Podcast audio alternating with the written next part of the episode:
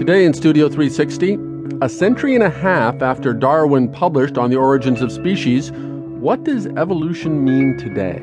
Where did we come from? I believe in evolution, starting with animals and then coming to humans. I heard about Adam and Eve, yes, but I got an open mind.